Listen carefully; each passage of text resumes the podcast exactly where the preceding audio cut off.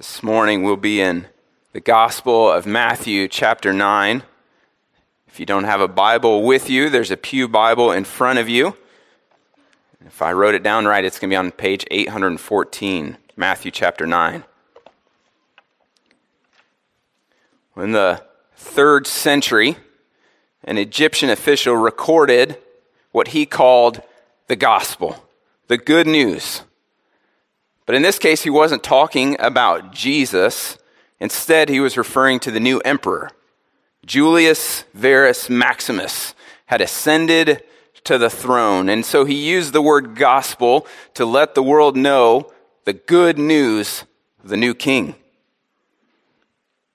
Hundreds of years prior to that, in the ninth century, we have an inscription to celebrate the new kingdom of Augustus Caesar. And the inscription is noting that they even altered the very calendar to line up with the birth of this new king. Listen to how the good news of Caesar is described. Since providence, which has ordered all things and is deeply interested in our life, has set in most perfect order by giving us Augustus, whom she filled with virtue, that he might benefit all humankind, sending him as a savior both for us and for our descendants, that he might end war and arrange all things. And since he, Caesar, by his appearance, excelled even our anticipations, surpassing all previous benefactors, and not even leaving to posterity any hope of surpassing what he has done. And since the birthday of the God Augustus was the beginning of the good tidings, the gospel for the world that came by reason of him. These are the first recorded uses of the word gospel outside of the Bible. And they use it to describe the good news of a new kingdom. And Matthew has that same plan in mind to let us know that the kingdom has come. He even opens his gospel, titling it the book of the genealogy of Jesus Christ, the son of David, the son of Abraham. And so, right off the bat, he's signaling to us, to the observant reader, that this might be the man in whom those covenant promises to David, to Abraham, might be fulfilled. And Jesus goes on, he begins his public ministry proclaiming that the kingdom of heaven is at hand. But who is this new king? What's he like? Well, Matthew and our passage this morning is going to tell us exactly what our king is like. He's a king of compassion. He's going to tell us this because God's compassion, Jesus' compassion, reveals some very important things to us, and one thing that might just change the very way you're planning to live your life. And so let's read our passage together. Matthew 9, we're going to be in verse 35 through 10 15. And then we'll consider four results Matthew wants us to see and know about Jesus' compassion. It's Matthew chapter 9, beginning in verse 35. And Jesus went through all the cities and villages, teaching in their synagogues and proclaiming the gospel of the kingdom, and healing every disease and every affliction. When he saw the crowds, he had compassion for them, because they were harassed and helpless like sheep without a shepherd. And then he said to his disciples, The harvest is plentiful, but the laborers are few. Therefore, pray earnestly to the Lord of the harvest to send out laborers into his harvest. And he called to him his twelve disciples and gave them authority over unclean spirits to cast them out, to heal every disease and every affliction.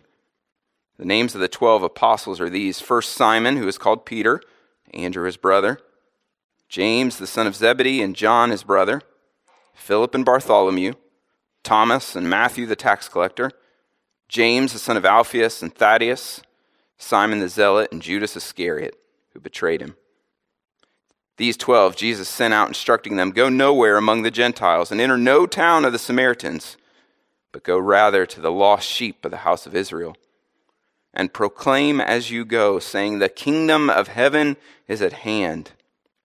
Heal the sick, raise the dead, cleanse lepers, cast out demons. You received without paying, give without pay. Acquire no gold or silver or copper for your belts, no bag for your journey, or two tunics or sandals or a staff, for the laborer deserves his food. And whatever town or village you enter, find out who's worthy in it and stay there until you depart. As you enter the house, greet it, and if the house is worthy, let your peace come upon it. But if it is not worthy, let your peace return to you. And if anyone will not receive you or listen to your words, shake off the dust from your feet when you leave this house or town. Truly, I say to you, it will be more bearable on the day of judgment for the land of Sodom and Gomorrah than for that town. So we have from the very lips of Jesus the truth that a new kingdom has come. Over 50 times in Matthew's gospel, kingdom of God or kingdom of heaven is mentioned. It always comes from the mouth of Jesus, except for one time in particular when the disciples are utterly confused and ask who's going to be the greatest one of them in the gospel, or excuse me, in the new kingdom. And so here in our passage, we get this summary statement that Jesus went through all the cities and villages, teaching healing every disease, healing every affliction, and proclaiming the gospel of the kingdom. All the villages, all the towns. Good news for everybody, every disease, every affliction, a gospel for everyone, everywhere, overturning every effect of the kingdom of this world. But then he comes across this group of people and he looks upon them and he has compassion because they're harassed, they're helpless like sheep without a shepherd. And so, leading up to Matthew 9, to our verses, we get all these pictures of Jesus' compassion, healing, and caring for people. But now Matthew just outright calls it what it is Jesus has compassion.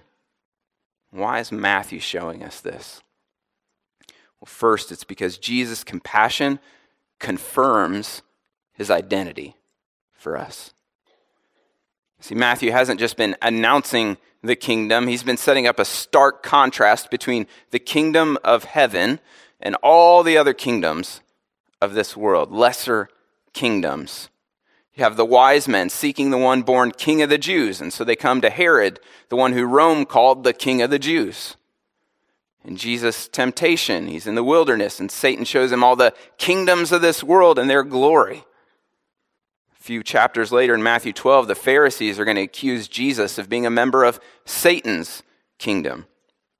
And so the whole book, it's a tale of two kingdoms the kingdom of the world and the kingdom of heaven. And in Christ, the kingdom of heaven has broken into the world and is overcoming the world. And you'll remember again from the beginning of the book that Jesus is born in the line of David. And throughout the book, read it later. Jesus is regularly called the son of David. Because Matthew wants to draw a connection from Jesus back to David when God made a promise to him, a covenant with him, a promise to set his offspring on his throne, a throne which would be eternal. Matthew wants us thinking, could that could this be the king? Could this be the promised Davidic king? And if you remember what it was that the the chief priests, the scribes, what passage did they go to when they were trying to figure out where this little baby king would be born? They go to Micah. And you, O Bethlehem, in the land of Judah, are by no means least among the rulers of Judah, for from you shall come a ruler who will shepherd my people Israel. And so he's coming as a king, a ruler. He's coming as a shepherd and here in Matthew 9, Jesus is looking out across the crowd and he sees sheep without a shepherd, harassed and helpless sheep. And you might often hear that sheep are dumb. That's a common thing that's said. But sheep aren't really dumb, other than the fact that they're animals, and all animals are a little bit dumb. In reality, sheep are vulnerable. When danger comes, they're defenseless. And so Jesus sees them being harassed. Jesus sees them being helpless, being led to the danger of false kingdoms, of lesser kingdoms, and they need a shepherd. And Jesus is moved with compassion toward them. We really don't even have a word in our language that captures the fullness of this word compassion that's in our Bible. Because it's a word only ever used in Scripture to speak of Jesus. It's never used in connection with humans. It's a divine compassion beyond anything we could possibly feel in ourselves. This God man is shaken to his very core with pity for these people. So you've got a shepherd king moved with compassion. Matthew's trying to shine a bright light on Ezekiel 34 for us. And so turn in your Bible to Ezekiel 34. If you've got one of those Pew Bibles, it's page 722. And as you're turning there, as you're finding it, just a little history to kind of catch us up on what's happening in Ezekiel. Almost 600 years before Christ, Ezekiel is one of the exiles taken, in ba- taken to Babylon under King Nebuchadnezzar. Nebuchadnezzar sets up this puppet regime with Zedekiah in charge. Zedekiah, he's actually in the line of David. He reigns for about a decade, but then he rebels against Nebuchadnezzar. So Nebuchadnezzar captures him and his sons. And then the very last thing that happens to Zedekiah, he sees his sons killed, and then Nebuchadnezzar takes his eyes. His last vision is of the line of David being cut off. So they're in exile and no king. God's promises seem to have failed. But that's when God sends prophets, like Ezekiel. So look at, look at Ezekiel chapter 34. In verses 1 through 6, God indicts the shepherds of Israel, the religious leaders, for their failure to shepherd his people. Look at verse 4. The weak you have not strengthened, the sick you have not healed. The injured you have not bound up. The strayed you have not brought back. The lost you have not sought. And with force and harshness you have ruled them. So they were scattered because there was no shepherd. And they became food for the, all the wild beasts. My sheep were scattered. They wandered over all the mountains on every high hill. My sheep were scattered over all the face of the earth with none to search or seek for them. So scattered sheep no shepherd, and danger for God's people. Verses 7 and 10, then we have God's judgment on these shepherds for their failures. He holds them accountable for leaving the sheep without a shepherd. Verse 11, for thus says the Lord God, Behold, I, I myself will search for my sheep and seek them out. As a shepherd seeks out his flock when he is among his sheep that have been scattered, so I will seek out my sheep, and I will rescue them from all the places where they've been scattered on a day of clouds and thick darkness. I myself will be the shepherd of my sheep. I myself will make them lie down, declares the Lord. I'm going to do this myself. God will rescue his people. then in verses 17 through 19, God pronounces judgment on the sheep. He's going to separate the righteous from the unrighteous. And finally, in verse 20, excuse me, verse 23, we get this promise I will set up over them one shepherd, my servant David, and he shall feed them. He shall feed them and be their shepherd. And I, the Lord, will be their God, and my servant David shall be my prince among them. I, the Lord, spoken. And then we get this covenant of peace that they will know that He is the Lord their God, and that they, the house of Israel, will be His people. So the shepherds are judged for this sin. God says, I will rescue my people. And He's going to appoint David to rescue his people. But David is dead, long since dead at this point.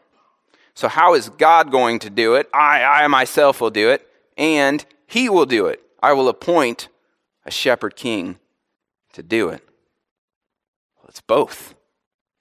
Because the one that God sets upon the throne, the shepherd king's throne, is Himself, the incarnate Son, the one born in the line of David, the true and better David. And so Matthew's drawing our attention to Ezekiel 34 because he's showing us the true identity of Jesus. He's God Himself, the shepherd king who's come to pronounce judgment on the unrighteous, to seek out the harassed and helpless sheep, to draw them in, to care for them, to feed them, to protect them, to make them lie down in green pastures of peace. We even see he's sent to the lost sheep of the house of Israel. Again, a further connection to Ezekiel 34 and God's promises to his people. His compassion, it proves to us, proves to the readers that this long awaited shepherd king, the Messiah, has come to care for God's people. Let's turn back to Matthew and you can see Jesus doesn't just look upon the sheep and see their helpless state. No, his compassion, it moves him to do something. Look at verse 36. When he saw the crowds, he had compassion for them because they were harassed and helpless like sheep without a shepherd. Then he said to his disciples, The harvest is plentiful, but the laborers are few. Therefore, pray earnestly to the Lord of the harvest to send out laborers into his harvest. So Jesus turns from the crowds and he looks to his disciples. Don't think about 12 here, but a large gathering of disciples. And he says, Look at the harvest. And he calls himself the Lord of the harvest. And so as we keep reading here, we're going to see that Jesus' compassion compels us to pray. Or, excuse me, Jesus' compassion creates a harvest. See, in Scripture, a harvest is most often used for future judgment, and other times it's a metaphor for God's electing grace. But Jesus isn't looking at a crowd ready to be judged. And I don't think he's looking at it seeing only those who will repent and believe. He sees all the people in the crowd, he sees the full crowd.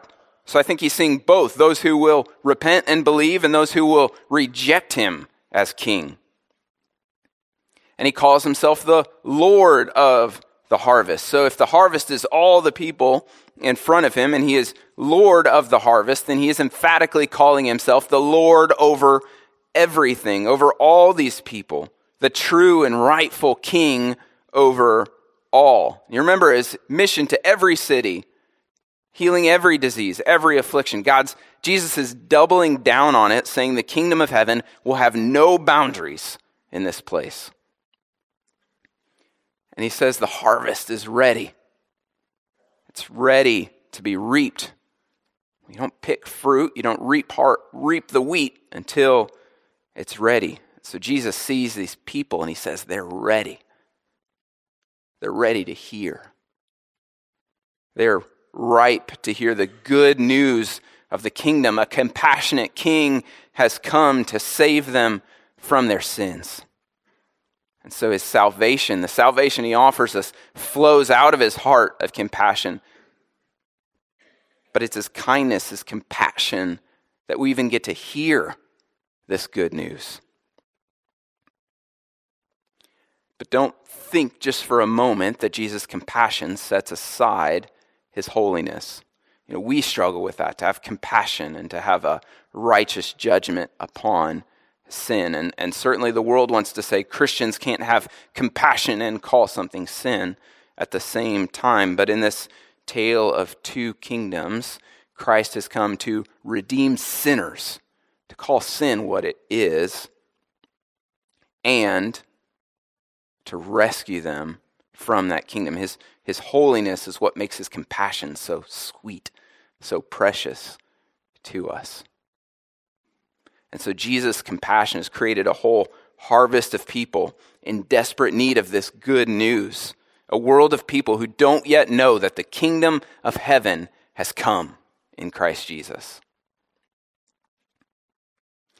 And it's at that point he presents a problem for us. Let's keep reading back in verse 37. So he says to his disciples, The harvest is plentiful, but the laborers are few. Therefore, pray earnestly to the Lord of the harvest to send out laborers into his harvest. The harvest is plentiful, but the laborers are few. And so he looks upon these people with compassion, ready to hear the good news, and he's got a simple math problem. One he solves with prayer because Jesus' compassion compels us, as I said a minute ago, to pray. You know, there's a, a variety of ways when we're thinking about global missions. This is Global Outreach Week, so we're thinking global mission of God. And there's a variety of ways we could talk about global missions. And in the past, Christians have often used things like nation states to think about the people of the world, using borders and governments to talk about the world around us. But in the last many years, we've realized that people and culture are much more complex than that. So you'll often hear a term called like people group. In 1982, there was a, a group of people met in Chicago, and they defined a people group like this. It said, for evangelization purposes, a people group is the largest group within which the gospel can spread as a church planting movement without encountering barriers of understanding or acceptance. So, the largest group of people you can gather together, have something uniting them, until you hit a barrier of understanding or acceptance. So, most of the time, that barrier is language. I was in Indonesia this year, and I don't speak any Indonesian or Malay, and so I could not be the one to proclaim the gospel of the kingdom to them. In other places, it's a socioeconomic barrier. If you think about India and the caste system, there's a barrier to being able to reach certain people with the gospel. Or sometimes it's the remoteness of the people. If you were with us Monday night and you watched the Ends of the Earth film, you saw that sometimes it takes building an insane runway on the side of a mountain just to be able to reach a tribe with the good news of heaven.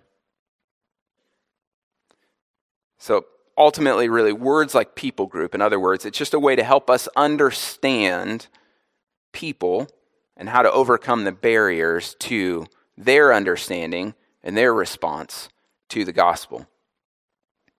In our aim statement, when we talk about global missions here at Heritage, we say our aim is to proclaim Christ in order to establish reproducing indigenous churches among the world's least reached people.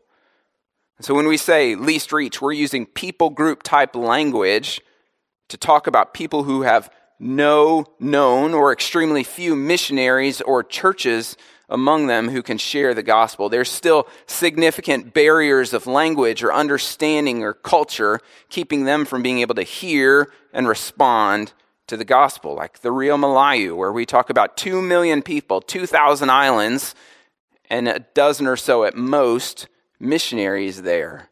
That's harvest that's plentiful and laborers that are few.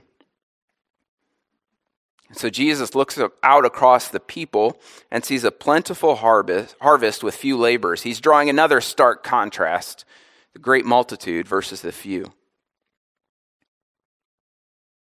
By some estimates, a fourth of the world today has a significant language or cultural barrier so high that there are no known believers or churches among them able to share the gospel with them a fourth of the world. That's almost 2 billion people, a majority of those living in India and Muslim majority countries in Asia and Africa.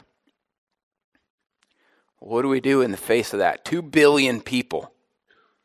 Well, if you ask me, we start sending people to seminary. We start an elective class. Everybody's learning Malay or, or Hindi or Arabic this year. We're going to start fundraising. This is going to cost some money to get people there and to keep them there. And those are maybe all good ideas in due time, but Jesus says to do something else. He overwhelms us with the task, and then he says, pray. But he doesn't use the normal word for prayer. It's a word for prayer that carries with it urgency, it carries with it desperation. The harvest is plentiful, but the laborers are few, so pray urgently. The laborers are few, so pray desperately for the Lord of the harvest to send laborers into his harvest.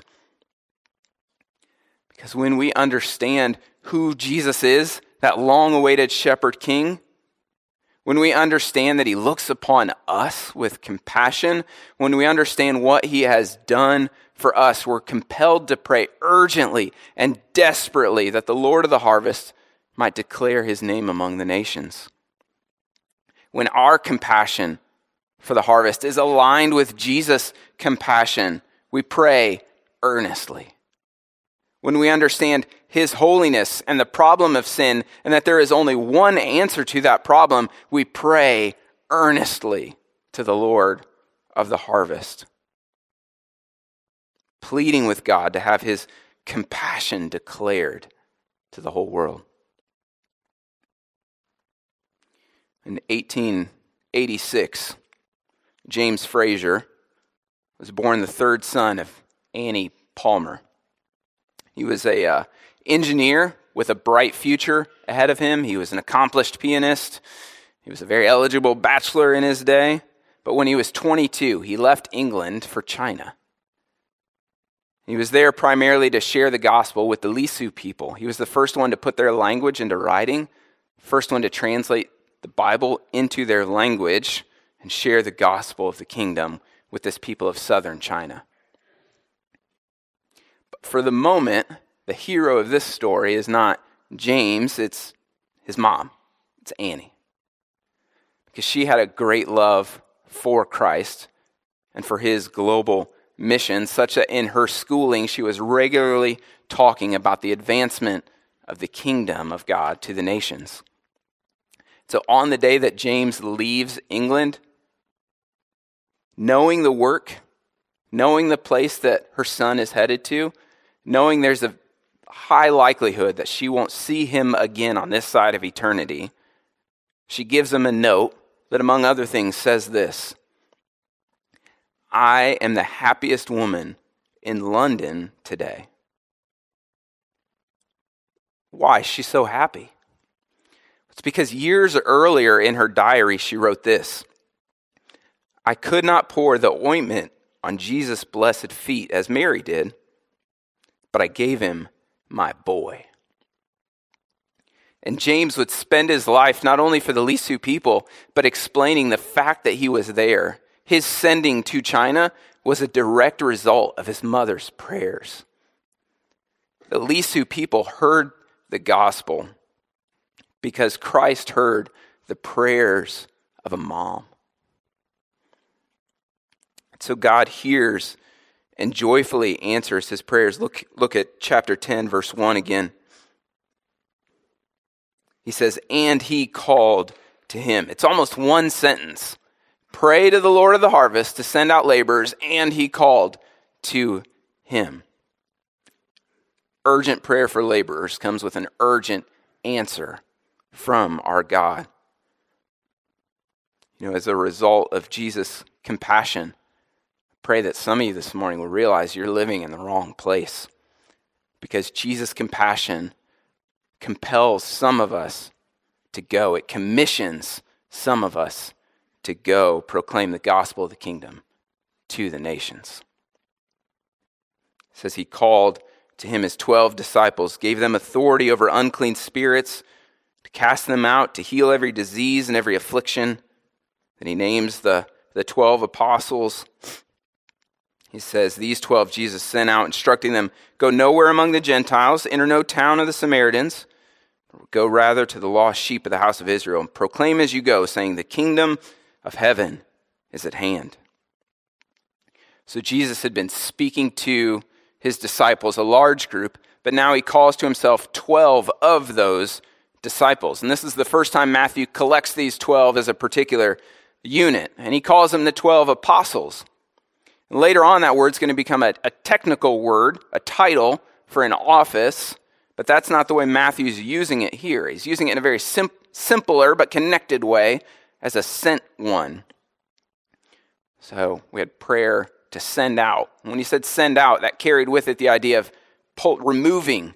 So remove from something and then send to something. The general idea being pray that God would remove from among you disciples a people to be sent into the harvest. Let's look for a moment at these, the mission of these 12 in particular, because he calls them together and he gives them authority over the kingdom of this world and the impacts of its reign. Cast out demons, heal diseases. Jesus was healing every disease, every affliction in verse 35. Now, in verse 1, the 12 are healing every disease, every affliction. They're sent with his authority, they're given the same power to display the power of the kingdom. And they go with the same proclamation Proclaim as you go, saying, The kingdom of heaven is at hand. Tell them the same thing I've been saying to them. One main work proclaim the gospel of the kingdom. The power to heal is a supportive work, displaying the power, proving the truthfulness of their proclamation. And they go with the same pay. Verses 8 through 10. You received without giving, give without pay. Acquire no gold or silver or copper for your belts, no bag for your journey, or two tunics or sandals or staff, for the laborer deserves his, his food. The good news came to you freely, so freely give it away. It's a free gift of God's grace flowing from his compassion. And he, he adds that the laborer deserves his food, or other, other translation says the worker is worthy of his keep. The laborer is going to get his wages. God is going to care for his needs. So, just a note this doesn't mean we shouldn't pay missionaries or other gospel laborers, because Paul's going to pick up on this same language later and use it to say gospel laborers should be paid for their work. But he changes a little bit of how we think about this. We aren't paying them for a service. You aren't paying me a set amount for this sermon this morning as if you've come here to buy a product from me today. Rather, you're the means by which God has freed me up from certain care so that I might devote myself fully to this work. Do you see the difference in there? A laborer's salary, a gospel laborer's salary, isn't payment for services rendered, but freeing him from certain financial burdens so that he can freely dedicate himself to the free offer of the gospel. And you all are generous and faithful in doing that for all the gospel laborers that we love together. So, same power, same proclamation, same pay, and same response. If that bothers you, you can capitalize the P in the word response in there just to have full alliteration between those words. Proclamation, pay, power, and response. Verse 11 Whatever town or village you enter, find out who's worthy in it and stay there until you depart. As you enter the house, greet it, and if the house is worthy, let your peace come upon it. But if it's not worthy, let your peace return to you. And if anyone will not receive you or listen to your words, shake off the dust from your feet when you leave that house or town. Truly I say to you, it will be more bearable on the day of judgment for the land of Sodom and Gomorrah than for that town. The pious Jews, upon re entering the promised land, would shake the dust off of their feet. It was a symbolic way of rejecting everything that was pagan. And so, for Jesus to apply that same practice to them while they're remaining in Jewish territory would have been shocking to them. As if a, a, Jewish home doesn't accept your proclamation of the kingdom of heaven, treat them as pagans. It's not their ethnic connection that welcomes them into the kingdom of God, it's their response to Jesus one people of God, one way into the kingdom of heaven through Jesus Christ. And he says it'll be more bearable on the day of judgment for Sodom and Gomorrah than for those people. Sodom and Gomorrah, these symbolic figureheads of the deepest of perversions, the greatest of wickedness. Everything that's wrong with the kingdom of this world is summed up in the words Sodom and Gomorrah, but they'll have it better that day than those who reject Jesus. Such is the claim and the need for the gospel. There are those who are in Christ and those who will reject him So pray earnestly for laborers to be sent out to proclaim the compassion of our King. And simply put, you cannot pray for laborers to go into the harvest without being confronted with the question Am I one of those laborers? You cannot obey Jesus' command to pray for laborers. You cannot understand Jesus' compassion for sinners without wondering, Am I one of those laborers? So, how do you know? We often frame that question with the, the words, Am I called? Briefly here, just the, a few ways that calling is talked about in Scripture. There's a, a general call of the gospel, like we see here in Matthew 9, but even later in Matthew's gospel, in, in chapter 22, when Jesus would say, Many are called, but few are chosen. A general free offer of the gospel for everyone, proclamation to all. Scripture talks about an effectual call. Romans 8, those whom he predestined, he also called. Those whom he called, he also justified. And those whom he justified, he also glorified. Some are divinely enabled to respond to that general call. You've got a call to holiness. First Peter, he who called you is holy, you also be holy. So we're called to a life of holiness. There's a, a providential type call. In 1 Corinthians 7, Paul is saying, stay in the general life circumstances, knowing that God is with you there. Wherever you are, be there now, knowing that God is with you. But it's, it's general, broad, the type of work you're in, whether you're a bondservant or free, whether you're married or not. And a few times we have an apostolic type call men called to a particular office that only Christ could put them into. And so asking, Am I called to be a gospel laborer to the nations? just doesn't really match the biblical language. But maybe even worse than that, it puts you in a completely passive spot. I'll keep doing what I'm doing now until I'm called. I don't feel anything, so I must not be called or I'm called, who are you to say I'm not called? So rather than wondering today, am I called? What if we processed it the way Jesus' compassion teaches us to process it? I know that the kingdom of heaven has come in Christ Jesus. And I know that the king is compassionate, that he saves sinners, that his compassion has saved me. I know the Lord of the harvest has a plentiful harvest and few laborers. Therefore, in what way will the king use my life for the proclamation of the gospel? Oh, I know all these things to be true. Therefore, how will the king use my life? It might be spending your eternal your entire life in earnest, urgent, desperate prayer to the Lord of the harvest to send laborers.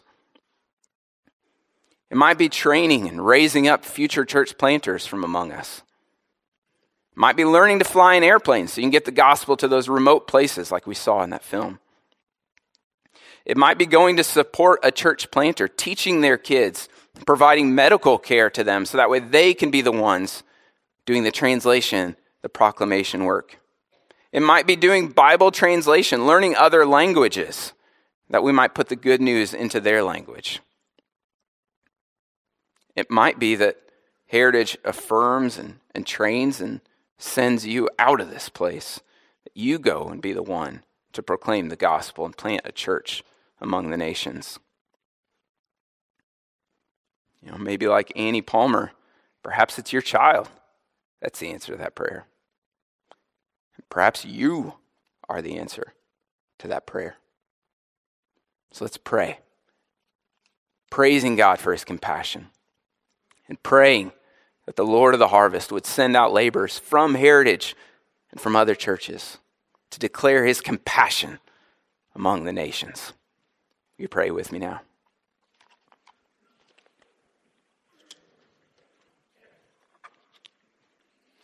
Lord, we gather this morning to declare your compassion to us, to praise you and thank you. Because while we were yet sinners, while we were your enemies, Christ died for us.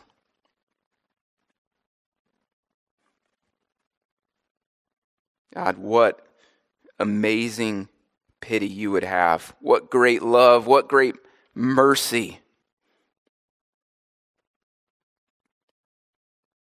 And Lord, your kingdom has come and is coming and will one day come in its fullness. And on that day, there will those who are in Christ and those who are not. And so until that day comes, Father, send out laborers. The harvest is plentiful, the laborers are few. And it is your harvest, God, your compassion for the nation. And so align our hearts with yours. God, stir us up and send us out from this place that your name and your kingdom might reach to the very edges of the earth and that your glory might fill every inch of the earth to the praise of our great Savior, Jesus Christ. Amen.